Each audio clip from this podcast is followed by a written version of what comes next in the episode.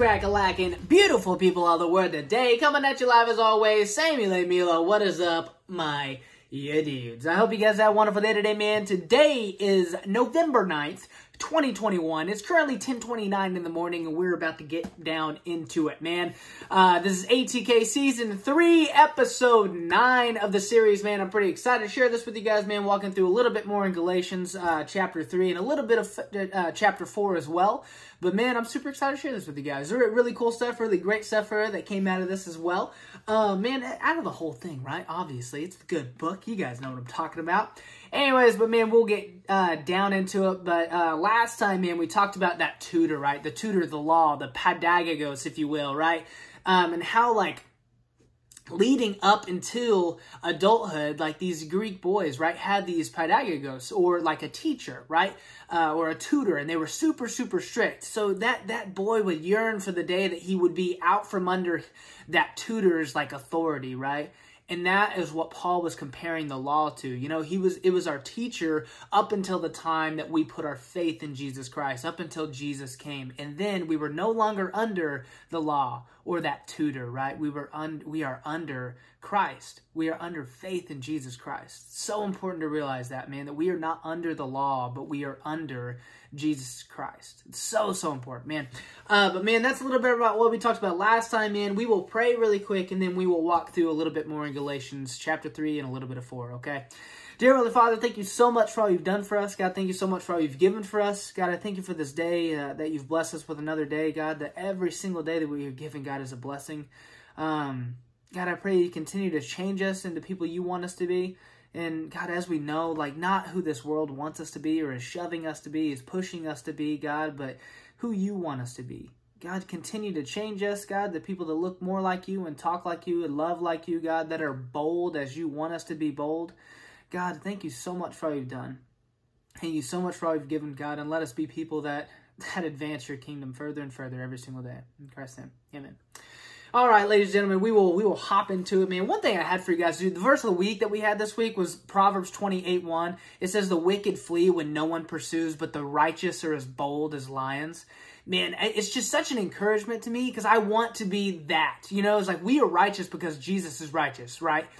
And we, we are wrapped up in his righteousness. And I'll talk about that here in a little bit. But man, we are bold as lions. We can be as bold as lions. This is the righteous are as bold as lions. God wants us to be bold. He wants us to be persistent. He wants us to be kind and loving. But man, we can be bold people for the kingdom. It's so important to know that, man. That's a little tidbit, man. It's just something that was on my heart, and I just want to share that with you guys. But um, hopping right into it, Last time we left off on chapter 25 where it says, But after faith has come, we are no longer under a tutor, right? We are no longer under that tutor of the law, but because faith has come through Jesus Christ, through his death, resurrection, man, and we are made righteous by what he's done for us on the cross and nothing else, right? It's so important that we know that, man, because that's something you do not want to miss because you could be working and working and working and working perf- to perfection but if you don't have Christ, it doesn't mean anything.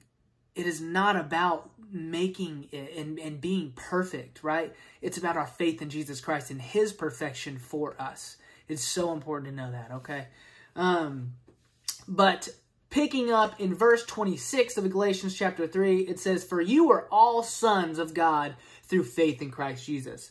So it like just off the start, like we are all created by God, right? We're all created in God's image. It's not saying that we're not from God by saying that. It's saying we become sons and daughters of God through faith in Christ Jesus. So before that point, we can all, we are all created by God.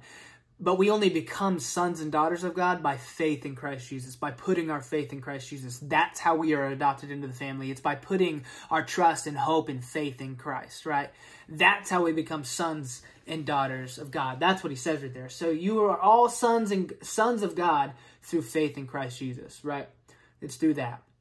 It's through faith in him. And then moving further in verse 27, he says, For as many of you as were baptized into Christ have put on Christ.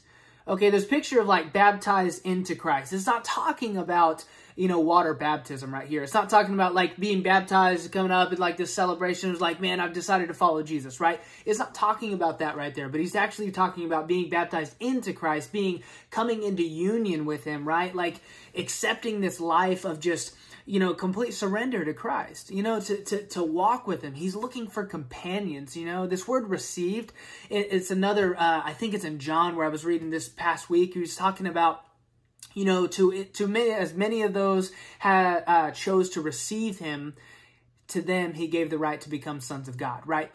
And in that verse, that verse, that word receive means to like to associate with or become companions with or do companion, do life with, allies. You know, Jesus is looking for people to be allies, man. He's looking for people to be companions with him, to do life with him, man. It is that right there, man. And that's what he means. like being baptized into Christ brought in that union or that companionship with Christ. That's what he means by baptized into Christ.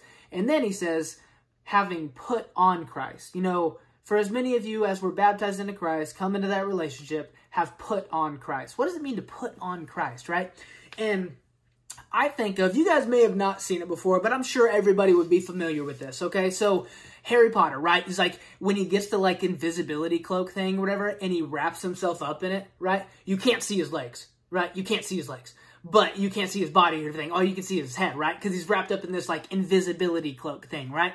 And it, whether or not you watch Harry Potter, nonetheless, it's it's just proving a point. Okay, so wrapped up in this like cloak, robe, whatever you want to call it, and that's how I picture like being wrapped up in the righteousness of Christ. Okay, so think of like Harry's body, right? Once he wraps himself up in that little like cloak, he disappears. Like his body disappears, right? Think of his body as like sin, right?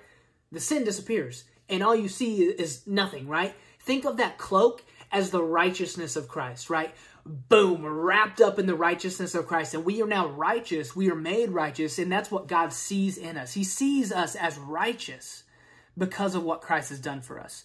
It's so important to know that, man. It's like, and that was like a small picture, but it's just, that's what kind of comes to me, man. It was like when we are wrapped up in his righteousness, having put on Christ, Man, think of that. We wrap ourselves up in this blanket and you can't see anything else but the righteousness of Christ because it's what he's done for us and not what we've done for ourselves. It's crazy, right? So like that that's just a small picture, but man, it's something that really kind of like made it so much more real to me. You know, when you can picture something or imagine something that looks just like what he's describing.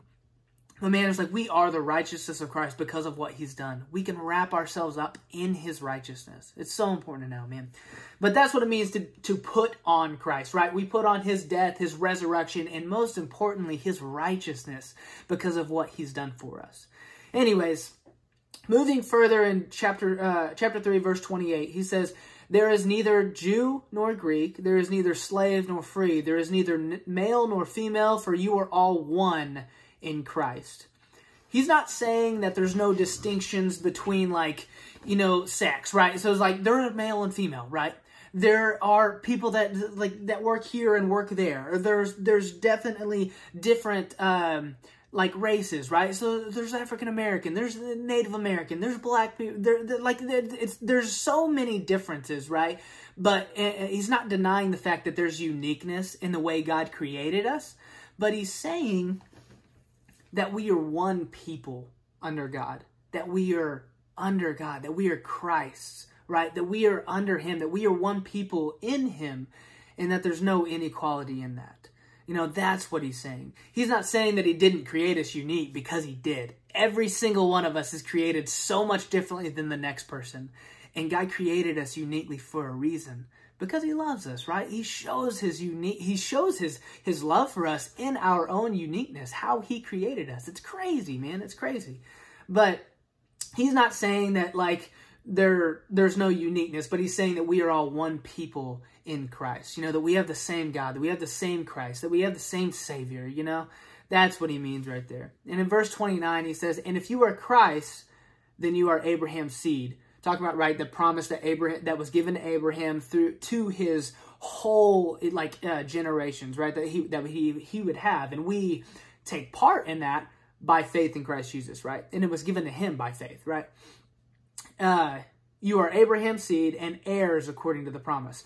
Now he says heirs right there. When you think of an heir, you think of like, you know, the, the heir to the throne or like someone's going to inherit something, right? And I want to touch on like what an heir is, right? So it was like an heir, and it, I'll, I'll read this next verse really quick too. Um, next couple. But he says, Now I say that the heir, as long as he is a child, does not differ at all from a slave. Though he is a master of all, though the heir is a master of everything, right? That it's all his inheritance. That's all his things. The land, the everything that he would inherit is all his. Though he is a master of all, but is under guardians and stewards until the appointed time by the Father, right? So he he's a master of all of those things, but he doesn't get that until the proper time, right? Until he comes of age, until he's mature, right? And these uh, guardians and stewards, he's kind of like, I think, kind of like uh, portraying them as the law, kind of like what he did with like the tutor Paulus. he says, you know, like guardians were kind of like the tutors where like they took care of the boy, right? I'm just making sure I had like because I did decipher or like looked up the differences between the two. And like the stewards were like they took care of his property until he came of age to accept that property and, and manage it, etc., etc., right? So that's the difference between the guardians and like the stewards there and everything, but he is under guardians and stewards, aka like kind of like the law, right? Like we were under the law up until the appointed time where we believed in Christ in faith, right? Until Christ came. He says, and the the heir does not inherit anything because of what he's done, right? It's crazy. It's like think about that, right? So an heir, he doesn't like inherit stuff or anything because of his awesome like abilities, yada yada yada. He inherits it because he's family just for the sake of like being within the family, right? Like that's why the the heir gets these things. It's not because his virtue or accomplishments, but by his virtue of his birth. Because we are born of Christ, we were born in Christ. When we accept that, that's why we inherit that those things, right? That's why we are heirs because we were born of Christ. Man, it's so so so cool to me. It's like it's like it's not based on virtue or your accomplishments or these all these great things. It's just about your faith in Jesus Christ that you inherit that thing, right? It's not that it's not to say that your growth in Jesus can't become even more and more and more as you seek him. No, that's like that's what Jesus wants. He wants us to seek him. But as far as everlasting life, man, that's given to us by what Jesus has done on the cross. That's it. And that's what he's discussing right here. So, moving further in verse uh, in verse 3, he says, "Even so, we when we were children, talking about us like spiritually, right? Too. We were in bondage under the elements of the world." There's like when he says elements of the world, I believe that he's talking about just the law right there based on what he says next. He's talking about the laws, like the elements of the world, like the religion, religious traditions, like this X, Y, and Z, you have to do this in order to be saved and this to be clean, yada, yada, yada, right? Like we were under the elements of the world, talking about these religious traditions. When we were children, we were bondage under the elements of the world. In verse 4, he says, But when the fullness of the time had come, God sent forth his son born of a woman, born under the law, to redeem those who are under the law, that we might receive the adoptions as sons, sons and daughters, right? So we were under the elements of the world, aka the law, right? But when the fullness of the time had come, the perfect timing of God, how he timed it out, how it would perfectly like be suited, right? God sent forth Jesus, right? Jesus is it enters into the world, born of a woman. He was a man just like we were. He had he got tired, he slept, he ate, he laughed, he drank, he hung out with his disciples, man. Like he was a person, he was a man just like we were. He was born under the law just like we were, but he came to redeem us of the law by living it out, by fulfilling the law, right? By by living perfectly, a perfect life. It's so important, man.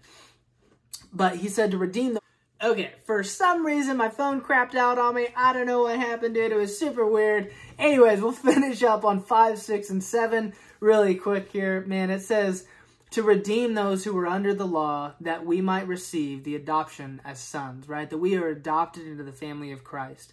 Because of what Jesus has done for us on the cross, right? He's redeemed us. Those who were under the law, that's us, right? That we might receive, accept that companionship, right? That ally, that we could be an ally with Christ and be the adoption, the adopted as sons, right? That we are sons and daughters of God because of that, because of Jesus. In verse 6 and 7, he finishes up. He says, And because you are sons, God has sent forth the Spirit of His Son into your hearts, crying out, Abba, Father. That means like Papa or like Daddy, right? It's like the we. It's this form of endearment that with like one even trust, right? That like think of a little kid that trusts his dad. You know, it's like that's the first words that they say. It's this form of endearment. It's like he's like Daddy, Daddy. Like it's it's so so good and pure. It's so good. And then in verse 7, he says, Therefore you are no longer a slave, but a son. And if a son, then an heir of God through Christ. We are heirs of God through Christ. We are heirs of that promise through what Jesus has done for us and nothing that we've done in our own strength. It's so important to know that, man, and it's it's so that we can come to Jesus boldly, we can come to God boldly in this relationship in union and friendship, allies, being companions through life. That's what God wants, and that's what Jesus wants. I hope you guys know that, man. He wants you desperately to come, but we have to choose Him. I challenge you guys in that today, man. Accept Jesus and, and, and, walk in this life, man. Tell somebody about it. Tell me about it. We I will respond to you guys, I promise. Because, man, He desperately wants to know you in a real way. He wants to do life with you and change you into the person you were meant to be, not who the world is pushing you to be. I hope you guys know that, man. I hope you guys rest in that, man. That was ATK Season 3, Episode 9. We'll walk through a little bit more in Chapter 4 next time, but man, I hope you guys know that, man. I definitely do. I hope you guys are challenged by this and, and see the truth of the gospel.